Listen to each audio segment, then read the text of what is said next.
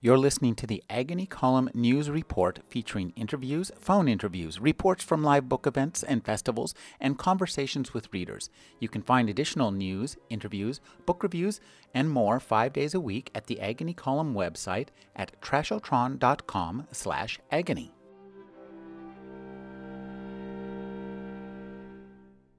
My name is Rick Kleffel, and welcome to the show. We're talking with writer Douglas Coupland, who changed the world when he defined Generation X with the title of his first novel.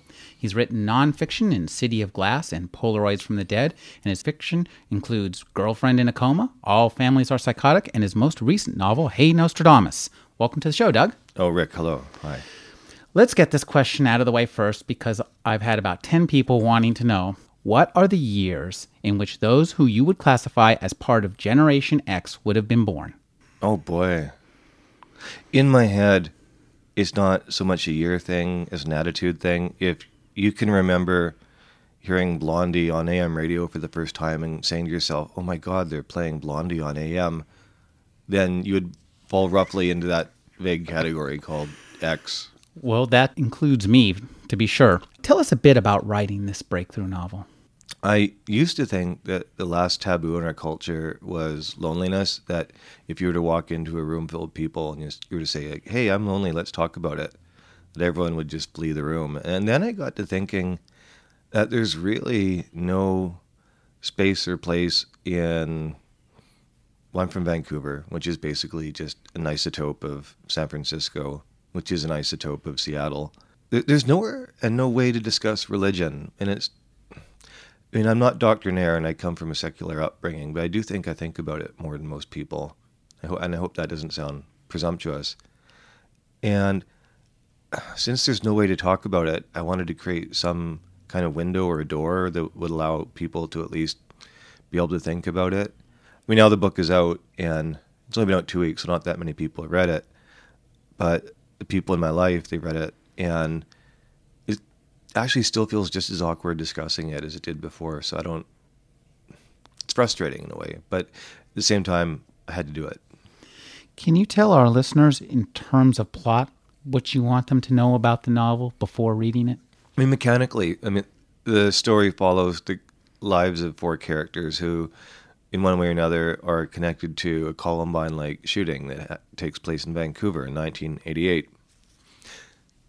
And then on the other hand, I mean, to trivialize it, but at the same time give a not bad description, is that it's like that reality show Survivor, but instead of seeing who's the last person on the island, it's well, who's the person who ends up being redeemed in the end. Because you're following the lives of these characters, and they're all kind of, da- well, they're all damaged goods in their own way. I mean, who isn't? Uh, but who at the end of it is completely transformed in a miraculous way.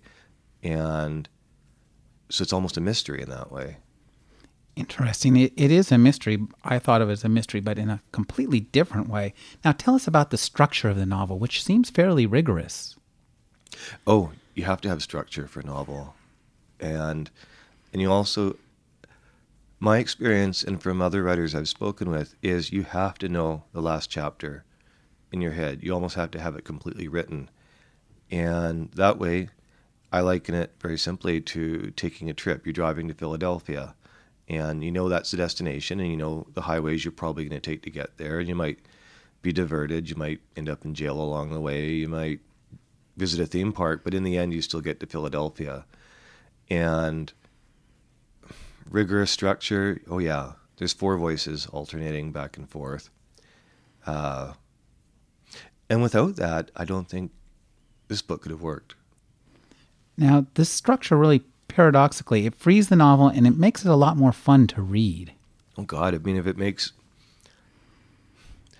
when you write a book, you're asking someone, A, give me your money, B, give me all these hours of your life. And and then they have this thing in front of them, the book, and then you have to be able to get people through the book. And it's almost like an engine or the locomotive just pulls you through, and that's plot and character, of course, and the un- underlying message. I, I can't imagine writing a book or reading one that at least had some possibility of tr- transforming myself after having read it. This book, I think I was changed a bit in writing this book here. And I would hope that anyone else who read it would be not changed or transformed, but just would think about things a little bit differently. And what you'd be thinking about differently is, of course, spirituality. How did the current events you mirror in this novel bring about your meditations on spirituality? Well, I started writing this book when I got back from the last book tour, which is December 2001. And I think everyone was still sort of numb and shell shocked from September 11th. And in a way, we probably always will be. I mean, it's a, it's so weird and vast as to be almost incomprehensible. And like anyone else out there, I'm an antenna picking up this sort of collective sorrow and confusion. And it just happened to, and this is really strange, Rick.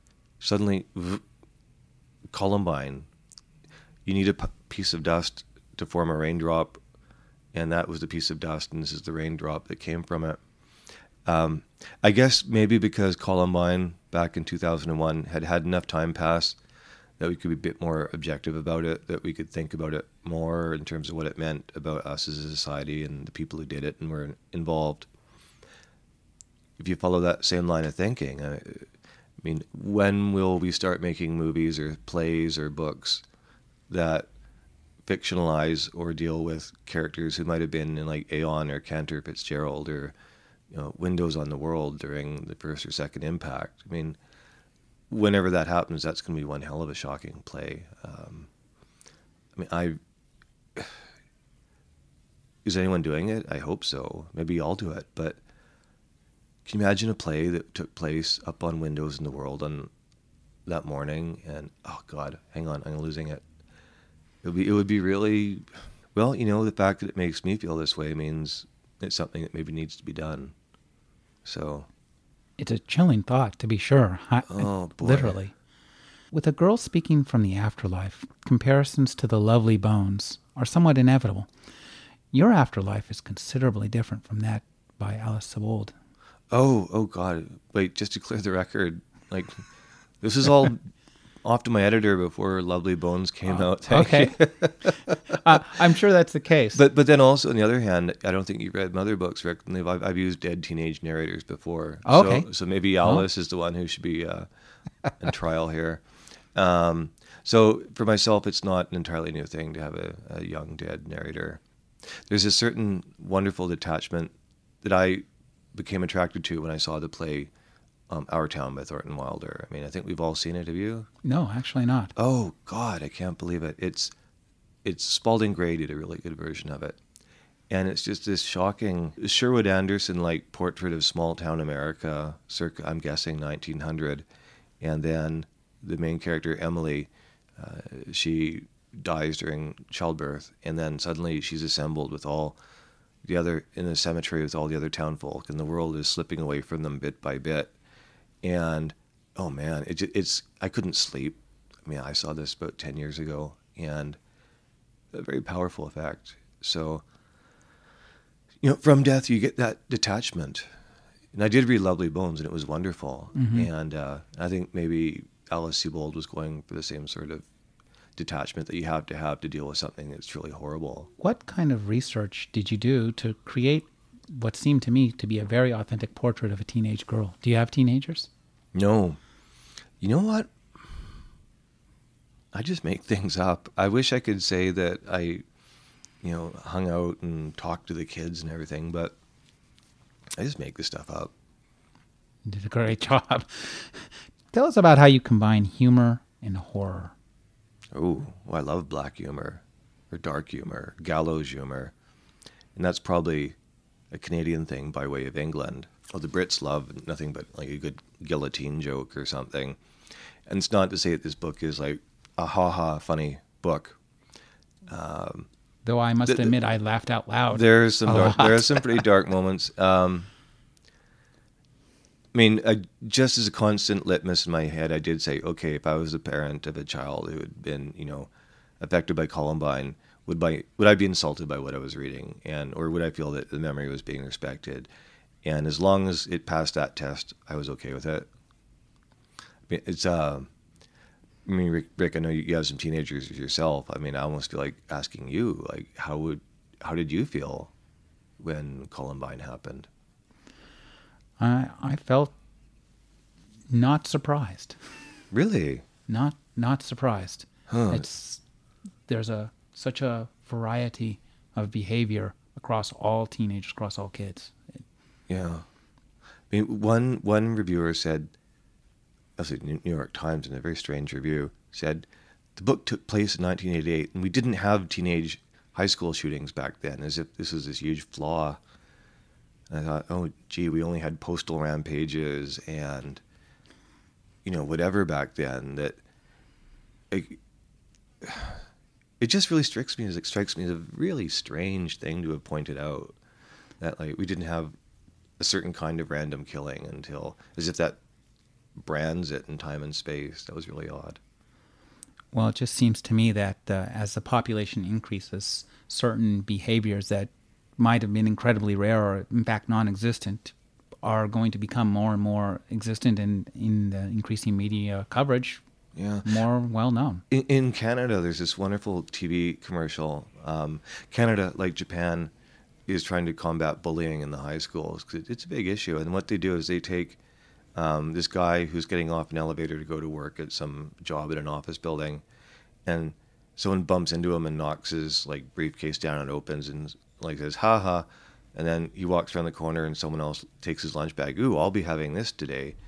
And the behavior that we allow and accept as normal for children will be appalling for adults, and that you know maybe we really ought to apply adult standards to kids in a lot of way. I don't think childhood should be so enshrined or as glorified as it is. I mean, I, I remember being ten and just wanting desperately to be an adult, and and I was always sort of insulted by you go to the store like the kids zone and kids is spelled with a Z, and in that kooky crayon lettering, and like oh, forget it. I wanted martinis. I wanted Rowan and Martin's laugh in. I didn't want kid stuff. Most novels that revolve around a crime focus on the perpetrators and the police. They're what I would call pre crime novels. You utterly ignore those factors. And so tell us about writing a post crime novel. We all grow up with the fables, and they lived happily ever after. And I'm only ever interested in a story like what comes after they lived happily ever after, which is where we become human and do horrible things to each other and say the wrong things and and hurt each other and do good things as well. And in one sense, a high school shooting or that sort of event, it's almost like an Old Testament visitation or something, just a, tr- a trial that was sent down to test the humans. And I, I think the first part of the book is very much deals with, I think they're called the, the Theodicies of Job. It's the questions that are brought up by um, suffering which happens to you. And and you know, one of the net results of thinking about that is bad things are almost like weather. I mean, there's a storm out there, or it's beautiful, or what have you, but it doesn't have to do with you. You just happen to be there, and they just happen to be there, and this happened. And how do normal people respond to things? In my work to date, it's actually quite Vonnegut-like in the way that things happen to very average people. I'm I'm from the suburbs. I'm very middle class. I, I can't conceal that. And you know, we strive as a culture to insulate ourselves that way. But what happens if something happens within the insulation? And and again, that's what I think we're all fascinated by, really. Yeah. And on the other hand, you know what? I'm a I'm addicted to Law and Order, the TV show. God, I love that show, and its spin-off shows as well. How do the events that play out in this life influence Jason's take on spirituality? He carries the bulk of the novel. Well, Jason is the boyfriend of a young girl, a woman who killed uh, in the shooting. Turns out he's actually her husband. And he's coming from a family where the father is sort of an Old Testament God who's very harsh and very unforgiving and very demanding, in his own way, quite arbitrary. It's like he substitutes his own law for God's law, or that's how he would phrase it. And I'm not being doctrinaire here. That's just the father. Jason is trying to figure out where you find peace in the world after something fantastically awful has happened. I mean, that's the human story from year zero right up to now. I guess what I'm interested in is how these events that take place and the random things that happen to him afterwards, the kind of scattershot feeling of going from one thing to the next mm. that happens to Jason, how do these influence his spiritual life? Well, I mean, I created Jason. He's part of me, so it's got to be a reflection of some of my perceptions of life. I mean, my life has been very scattershot. I I think when we're young, we do have this protective, naive coding. It's called youth that allows us to make the stupidest and riskiest and dumbest decisions quite blithely without any thoughts of the ramifications. I went to art school. I never, I knew I was never going to have a job job, and and then I went. I was doing semi okay as a sculptor. I mean, paying the bills and that. And then I discovered writing by accident, and it was a way of paying the bills. And and I mean, if you look at the U.S. government's list of jobs or occupations which will make you successful and rich, down at the bottom around 671 sculpture. Right beneath it is you know 672 fiction writing. And my life feels like an accident or serendipity or whatever. I mean I, I, took some risk and made some choices which at the age of 41 good god i'm appalled. So life there's just so much accident to life. Life's just so accidental you can plan only to a certain degree. One of the more interesting portions of your books, to this book to me, was um, the sequences with Heather and the psychics. Mm. Are psychics the lazy man's guide to the afterlife? Oh, I don't believe in psychics, whatever. It's all hogwash. I mean, I've never believed in it. And anyone who can pretend to see tomorrow is just out to pick your wallet, trust me. Um, How did you research that, or did you? It's just I've always believed that. Mm-hmm. I mean, I don't think I think you can make assessments of population trends. If you 25 years from now, I think you can plan for you know, certain kinds of industrial forecasting. But you know, could we have predicted SARS or September 11th or Iraq or anything like that? No. I mean, how about communication with the dead? I don't think that's possible. I don't. I think at the same time, I think okay do you know what's really creepy and really weird? Is a Ouija board. And I don't believe in communicating with the dead, and I don't believe in fortune telling or anything like that. But I do think that by doing certain activities like a Ouija board, you open doors and you let genies out that should never have been left out, or you allow things to enter your life. So, I mean, that just may be superstition. That's not even a religious thought, really and it just they creep me out. And I think that you just have to be aware of what you let into your life in some way. I mean, also just in I 12 years of being in this weird job description I'm in, I've met some real vampires. So I think there are people who have no soul, and I think people who had one but lost one, or had one but traded it. That I do believe in. Tell us about the stern and apparently Christian ethos of Jason's father, Reg, and how that shielding, that spiritual armor comes undone. Hmm. There's this expression that was is actually it's for guys that what you do in your life you get from your mother, and the way you go about doing it you get from your father. That's certainly true for me maybe leave a second here for people to think about their own case. And then the second thing I believe is that the the harder you try not to be like your father, the more rapidly you become him. And I think with guys in general, you're always trying to not be your father, but of course, again, you just become him so quickly. And I mean, there's the cliche, you know, the son of the preacher man is always the bad boy in town. And there is a reason for that. And Reg himself, the father, is coming from, he's rebelling against another form of orthodoxy. And okay, it's Kurt Vonnegut again. It's, you, know, you become what you pretend to be. And at a certain age, he pretended to be pious and harshly judgmental. And then he became that. You know, that, that's one thing I do also believe in. You really do become what you pretend to be. You've written some works of nonfiction. How do you decide when to write fiction or nonfiction? How do you move between the two? Oh, do you know what? I don't do fiction. It's short fiction, rather. I, I don't do short fiction or uh, nonfiction anymore. Oh, okay. No, I stopped, but I do now. Um, I finally built a really good studio next to where I write, Mm-hmm. and uh, two separate realms.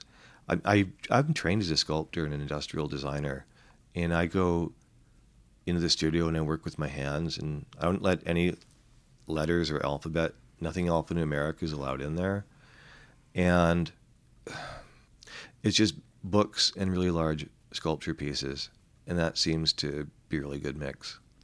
Tell us a little bit more about your visual art. I, I looked at your website, it's gorgeously designed. Uh, could you tell us how and where the writing and the visual art interconnect, if they do Hmm. at all? I think that if you were to do an MRI or a, some sort of scan of my brain when it was writing, there would be a little hot lobe maybe back down near the reptile stem or whatever that is. And then when I'm working with uh, wood or plastic or whatever, it would be the frontal lobe. Something was going ding, ding, ding or bright red.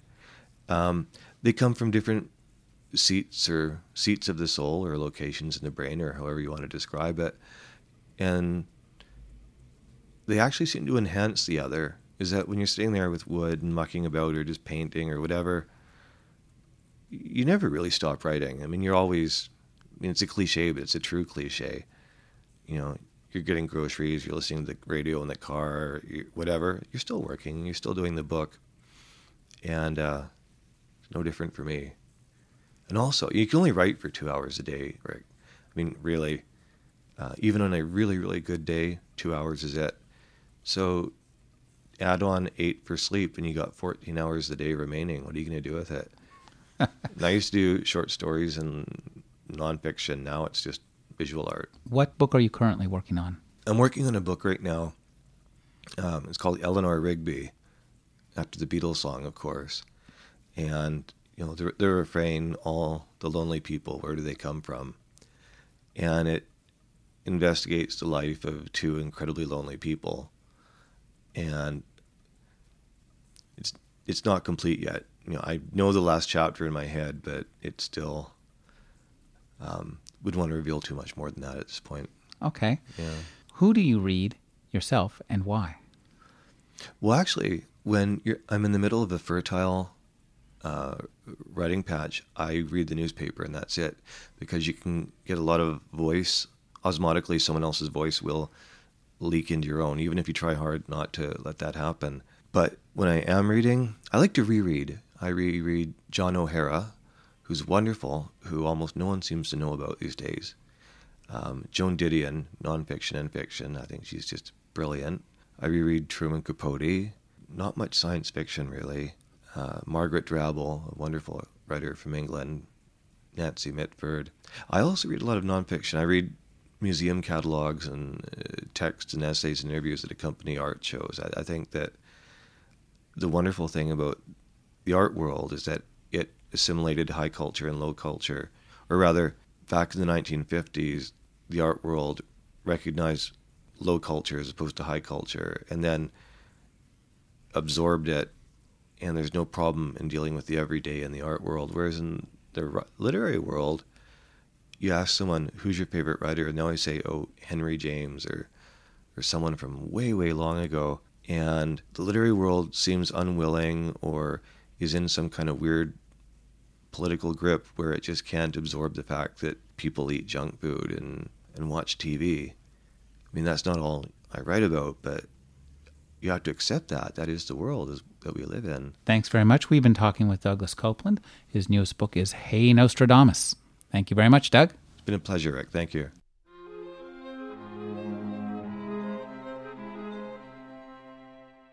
You're listening to the Agony Column News Report featuring interviews, phone interviews, reports from live book events and festivals, and conversations with readers. You can find additional news, interviews, book reviews, and more five days a week at the Agony Column website at trashotron.com slash agony.